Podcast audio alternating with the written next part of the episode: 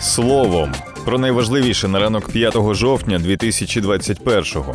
Про українців, які фігурують в матеріалах розслідування Pandora Papers, про найближчі плани українського парламенту та теми, які піднімалися під час погоджувальної ради, про те, як виконують обіцянки працівники вітчизняного уряду, та про те, у чому звинувачують у Грузії нині громадянина України Міхаїла Саакашвілі. Головні новини та аналітика від слово і діло. Журналісти-розслідувачі опублікували результати вивчення документів Pandora Papers. Вони розкривають офшорні угоди і активи 35 світових лідерів, а також кількох сотень державних чиновників різних країн світу.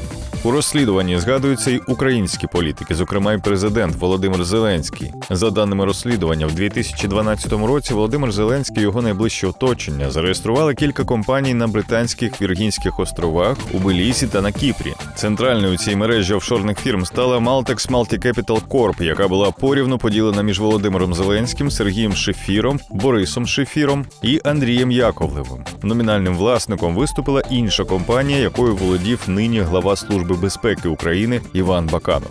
У розслідуванні також фігурує Ігор Коломойський. Зеленський його партнери могли бути причетні до виводу грошей з Приватбанку.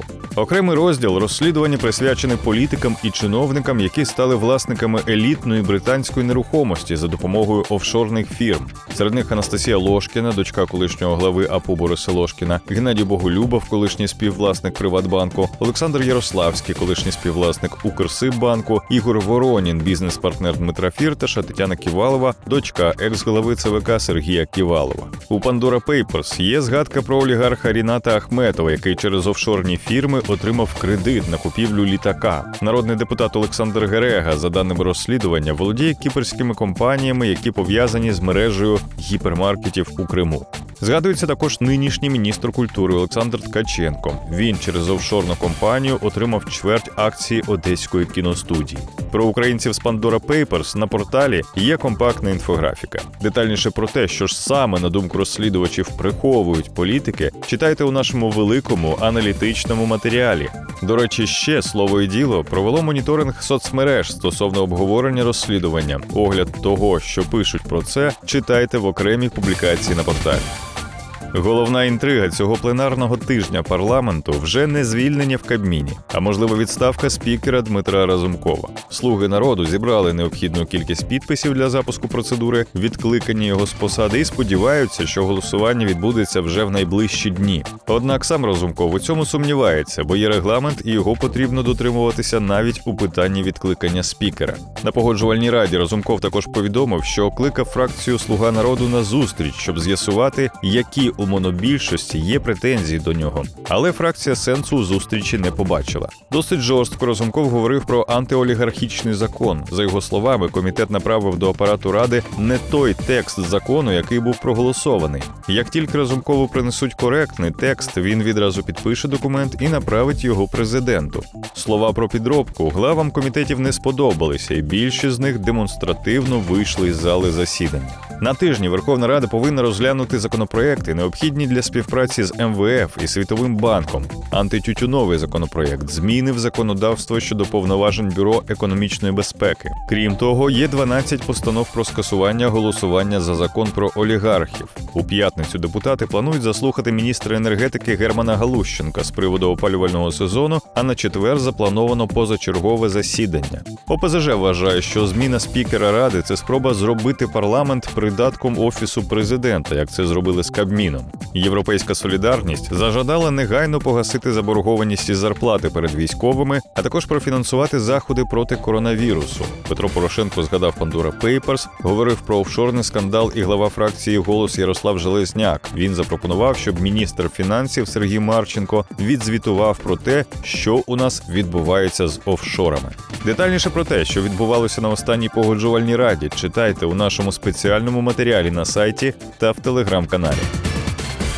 За рік і сім місяців роботи прем'єр-міністр Денис Шмигаль, члени Кабміну, виконали 694 обіцянки, провалили 246, в процесі виконання залишаються 663, без урахування обіцянок з програми дій, яку не схвалив парламент. У період з 4 вересня до 4 жовтня у Кабміні дали 91 обіцянку, що вдвічі більше ніж минулого місяця. Виконати вдалося 46 обіцянок, не вдалося 11. Так, у червні минулого року прем'єр-міністр заявив, що у 2021 році в Україні запрацює система загальнообов'язкового державного пенсійного страхування. Однак, станом на кінець вересня рада так і не ухвалила необхідні для цього законопроєкти.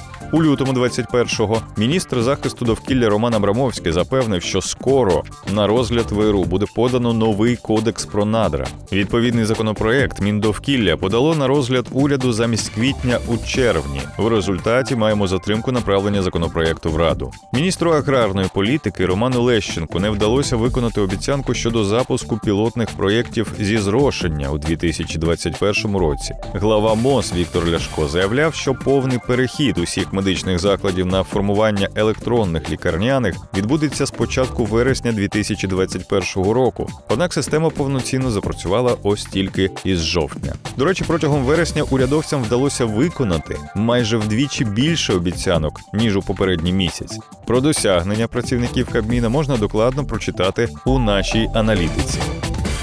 Голову виконавчого комітету Національної ради реформ України Міхаїла Саакашвілі затримали у Грузії практично одразу після його приїзду в цю країну. Місцеві правоохоронні органи звинувачують його у зловживанні службовими повноваженнями, за що він раніше був заочно засуджений.